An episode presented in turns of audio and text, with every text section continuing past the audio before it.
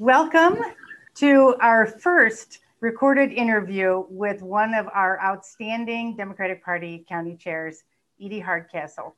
Uh, Edie from Evansville in Vanderburgh County um, is going to tell us more about herself, but I want to um, just thank you for being a part of this. We're, I'm hoping to really get messages out from really great county chairs like you so that other people in other counties can see what Democratic parties at the county level should look like and how they should work. And we hope that this will encourage more women in particular, but everyone to get involved in the Democratic Party and uh, ultimately to bring more success to fair representation uh, at the state level anyway.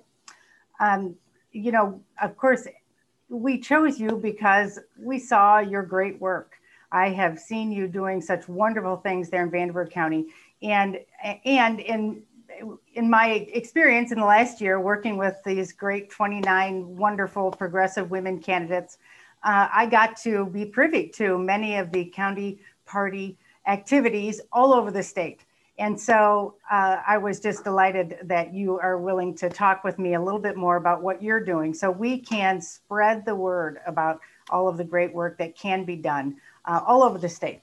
So I want to start with a question um, about your experience. And so I, uh, because I want you to tell me what you think, uh, like what life experiences you've had that led you to this and what skills you think are just vital for a great uh, Democratic Party county chair. Well, Deb, thank you so much. And I, I, just wanted to say thank you for all the work you're doing in the state. You just give us life uh, that somebody with your skill set is out there uh, making the party better. And one of the things uh, that that I initially tried to do uh, is reach out to some of my fellow chairs across the state. So you trying to create basically a library uh, of, of shared experiences of the chairs to hopefully, you know, get more women or everybody really, more people in general interested in serving in leadership roles in the party uh, is really important. And to your question, just I never thought myself as being a person to play a role in my county party. Uh, so so, one of the things that um, I wanted to stress is that everybody has a special set of set of skills and lots of things that they can contribute uh, really to making a difference locally. And one of the things that is that I'd also like to stress is that our county parties is really where it happens. And so, mm-hmm. the, the biggest way that people can make a difference from all walks of life is really to get engaged in their county party in whatever way you know that they feel that they can and and there's such a big set of skills that we need. Uh, one of those i think uh, is just basic organization. If there's a, skill set that i think uh, is, is that is very helpful is that people that basically can organize it. And we know that women do that really really well right? Like they're constantly multitasking they're constantly basically doing 10 jobs at once. Mm-hmm. and, and if there's a thing that that is the best job description for a county chair uh, it, it's organizing. Uh, the other thing that, that with regards to a skill uh, is communication. Uh, you can really uh, work that muscle and grow a lot with regards to, you know, communicating uh, with specifically, um, you know, you're having to do as a chair at least uh, interviews on uh, with the newspapers, with television, and, and that can come with time. Uh, but uh, communication on an interpersonal level is really what we're constantly doing and you're communicating uh, with you know your neighbor but you're also communicating basically with the state leadership at the same time you're communicating with labor leaders you're communicating uh, with with leaders of organizations business leaders uh, so just a flexibility uh, in your communication skills uh, and, and the, the, people you're trying to connect with each other. It's not just you connecting, uh, it, it's basically connecting other people together so that they can uh, do a good job, um, you know, eh, in, in the Democratic Party. Oh, that's excellent. Well, and um, for those who don't know, um, you know, I just want to say Edie um, actually ran for state rep and um, had a wonderful campaign, but didn't make it, and used that energy to um, go into her local Democratic Party and and take a leadership role and really turn that party around at the county level. And so, and I want you to talk about your uh, uh, neighborhood leaders program because I think that is so innovative. And I mean, I think it's it's almost kind of comically um, similar to the precinct committee chair uh, structure, but you really took that to another level, and um, and and you did a great job. So tell us about that program. So so I think just in general, very broadly, uh, one of the things that makes a successful party unit and a party team uh, is being willing to innovate uh, and go out there and find programs that are successful. Uh, to be successful yourselves, you don't have to come up with the brilliant ideas, but you just have to look around uh, and be willing to integrate those that are working elsewhere. Uh, and that's one of the things that, that we did when we came in as a new Democratic team is that we looked around to basically places that had started out red and that had turned purple and then blue over time by basically having really strong um, party structure. One of the places that we found like that was the Oregon Democratic Party, uh, who had implemented, with really help from the National Democratic Party, uh, a program where neighbors contacted their neighbors not to push for a specific candidate, uh, but to ask Democrats to vote and tell them how important it was to participate in elections. And that neighbor component um, of the program is what's so successful. You're not bringing people in from out of state, you're not bringing in people from out of town. You're actually building relationships over time. So, this is a long term program. And, and that's really the key to success uh, in a county party in general is building trust in general. And so when you do that with the voter, you build relationships, people are going to pay so much more attention to what you're asking them to do, uh, whether it be vote blue all the way down the ticket or just make sure you vote, make sure you vote absentee, whatever that message is, that's going to be so much more trusted and acted upon if you have a neighbor asking you to do that. And the other the other key to neighborhood leader program that's been so successful is that people are so busy these days. And and for a precinct to take on the responsibility of an entire precinct yeah. can be very very overwhelming. So the neighborhood leader program, one of its successes is it only asks people to take on about 40 households around their own neighborhood. And it can be a gateway drug, basically in essence, to step into later a precinct committee chair role if people aren't quite you know ready to commit to that level of dedication in the party uh, but you know we also see that as one of the basic things we ask all of our precinct committee people to do is take on a neighborhood leader turf because some of even our um, experienced precinct committee people uh, don't necessarily have time or the ability anymore uh, to canvass, you know, a thousand doors. Um, you know, ideally, we would like to have our precinct committee people, you know, be responsible for the entire precinct with regards to getting out the vote, but that that that's not always possible. So, so the precinct committee chairs are working also with the neighborhood leaders.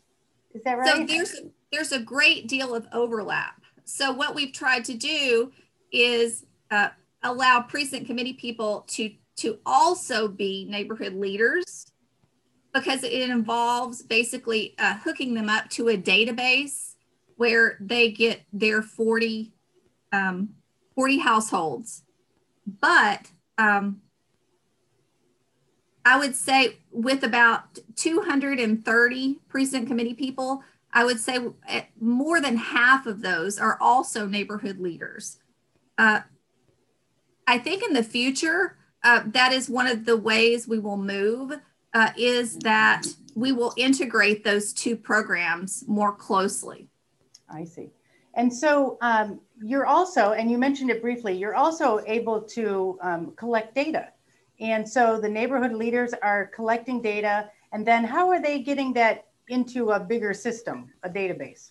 Yeah, it's so wonderful the level of integration. So the person that his his name's Steve Packer, and he's one of the state party leaders in Oregon. He's also a computer scientist who's retired from IBM. So he had the chops to put together the integration of this neighborhood leader program with literally a computer program that integrates seamlessly with the van.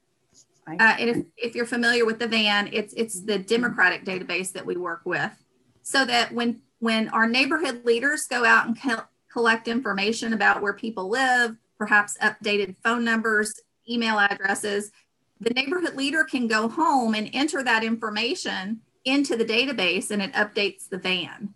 So so it serves a great purpose in updating the the, the correct information we have about voters. That is so critical. And that was one of the bigger complaints um, during this last election cycle that the van data just was not up to date, not accurate. So this is, you know, not only are you succeeding at reaching people, you know, face to face at a, meaningful level, um, really having long conversations and relationships, but you're actually updating the database and making it more accurate, which will prove extremely valuable. Wow, that's wonderful. Okay, so I want to also, um, so I sent you a list of county uh, party activities, um, and I, you know, was asking you to choose, you know, a few that you think are the most important. Not that they're all important, because they are. They're all important, but just a few to talk to, just to, to um, you know, stay in some time frames.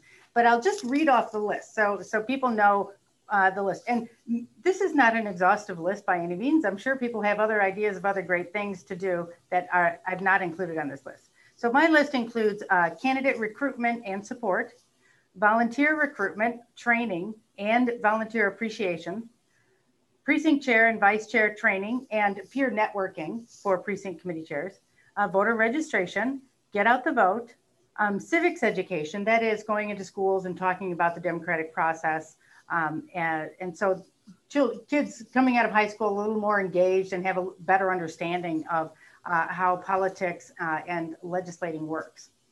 Uh, year-round community service. Um, these are activities that really um, provide the Democratic Party with some visibility and, um, and really shows the values of the Democratic Party. And that means, you know, participating in community events, community cleanups, um, you know, food drives, all those kinds of things that really show that Democrats are, are part of the community and they have the values of community service. Um, also, year-round engagement um, with constituents, uh, constituent um, communities. Uh, you know, we've heard this before, and it's it's true that uh, politicians don't show up to the African American communities until it's time for an election.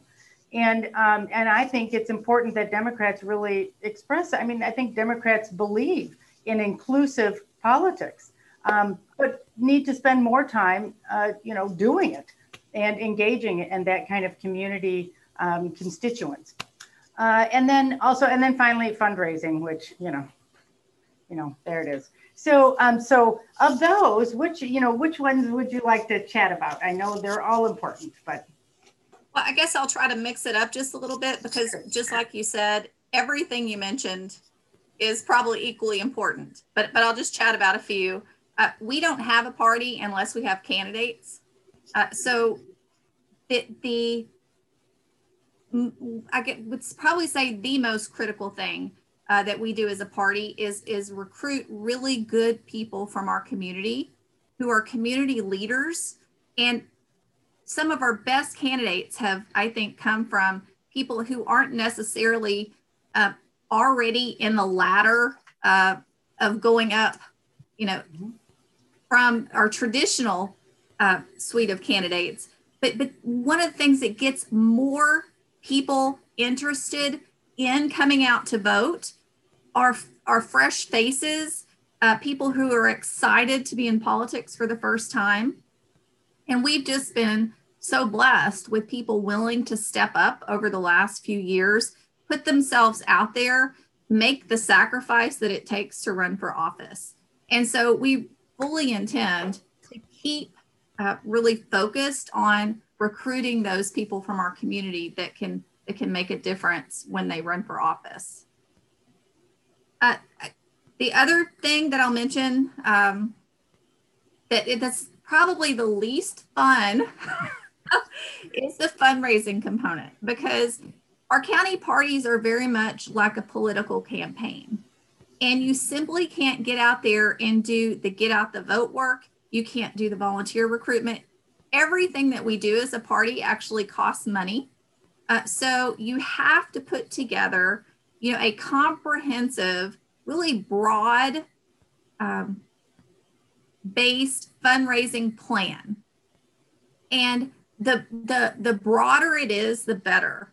Uh, so that, for instance, when you have something like COVID pop up, that like we did in 2020, you you have something beyond, you know, the the JJ dinner, right?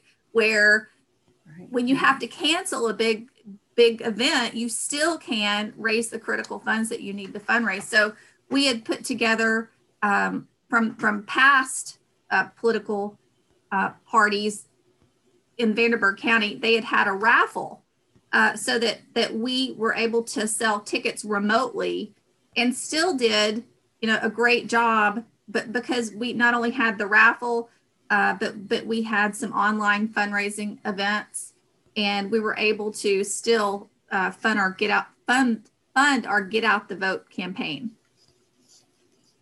Uh, but I can't um, move on to the last critical part. And, and I, I see volunteer recruitment and training and precinct committee person recruitment and training uh, as also probably the third leg of that stool as being the most critical thing that we can do because you can't get out there and get involved in your community, stay involved in all of the, the groups that are going on unless you have a broad swath of, of your um, community involved in the Democratic Party. Uh, and, and you have to be constantly recruiting those people because unless you're growing your party, uh, your party dies. Uh, because people are constantly leaving so you because of whatever's going on in their life. So you have to constantly be bringing new people in and constantly communicating why you're a democrat. And and these are the values. This is what we believe in you know whether it be we believe all people uh, should have access to health care we believe our children should be able to breathe clean air and drink clean water whatever those values are you have to be out there recruiting people um, so that you can train them, right, uh, to get out the vote. You can engage with your community organizations. Um, and then you basically have to work them up the engagement ladder. People have such a range of skills and gifts to give. Uh, it's it's basically a matter of of having really good people who are willing to uh, engage and determine what people are good at so that so that there's a job that everybody can do um, what it, whatever it is their gifts are.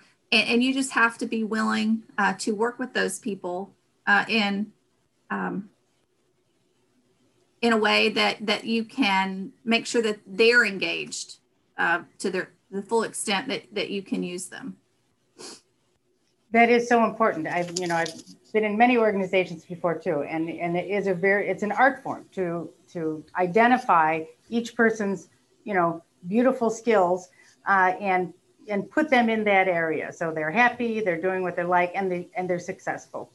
So that's great. Um, so let's see. Oh, we're almost out of time. but I want to make sure that um, people know your day job. You are um, tell tell me what you do. I know you're a teacher, but um, but you do incredible work during the day. And just so people know that this can all be done along with a really um, you know wonderful career. Yeah, well, I'm I'm a college professor, so I'm one of those women with a PhD. Dr. Edith Hard- yeah. Hardcastle. Yeah. I'm sorry, I should have put that on there. We should put that on there. Dang it. But one of the things that that I've been able to do with a liberal arts education, and and you know, I mentioned that because our our sister university in town here, University of Evansville, is going through some um, layoffs right now, and and one of the you know great things that I got from my liberal arts training is the ability uh, to connect. You know, uh, what happens, for instance, in biology, which is my field, uh, to political science, uh, to public policy, and things like that, and, and really have a, a, practical sort of outcomes uh, based look at my education. Uh, so I, I, for the longest time, you know, my engagement in politics was to vote, but but you know, you come to a point at which you realize uh, that the current state of politics, more people from all walks of life, it's just the most critical thing that that regular people get involved and and do whatever it is that it takes um, to make sure you know that that we maintain our democracy. And so it's it's that basic of a level of um, importance because because if we don't all uh, get involved and make a difference then you know what i'm doing at my day job you know as a professor uh, that that goes away.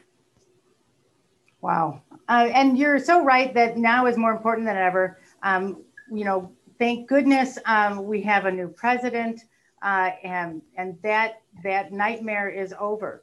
But Indiana is still in a really bad place, and with gerrymandering, um, you know, just ready to uh, you know be exponentially worse. Um, after this session, I mean, of course, I don't know how much worse it can get, um, but we've got a long ways to go. And uh, and through those last four years, the Republicans not only succeeded in a lot of terrible things at the national level, um, but they used those the, those media successes um, to influence all of these down ballot races. Uh, so, and, and, I'm sure, as you know, me- the messaging was all nationalized, and uh, and we, at least I felt like in my work with um, candidates, that we could not get our candidates' messages to people who were not already going to vote for our candidate. It was so difficult to break through that information stream that was going to um, Republicans. Uh, you know, I'm not going to go into the whole social media uh, parallel reality um, situation, but I know that the, what you are doing is one of my greatest hopes for breaking through that problem. And that is reaching people on a face to face one at a time, relationship centered approach. So, um, so I'm just so excited to be able to talk to you about it. And, um, and thank you for everything that you are doing because you are really going to make a difference uh, in Vanderburgh County for sure. But hopefully, hopefully you're going to help a lot of other counties um, improve their work. Well, I think the key to moving forward is to work together. And so that's why I was so excited you're doing the video because we can't be out there working as 92 separate entities. Uh, I think if we're going to be successful moving forward, that, that we need to be working uh, as a unit all over the state. And so, so I'm just, that's why I'm so happy that this video is being done and that uh, you're interviewing other county chairs and that we can start working more as a force and, and start changing, you know, the direction that things are moving in, in Indiana. Awesome. All right. Well, thanks again, um, uh, Dr. Edith Hardcastle. I will remember that next time for sure. and um, and um, good luck in the future. And I know we'll see each other again soon. So take care. Great to see you, Deb. Thank Bye-bye. you so much.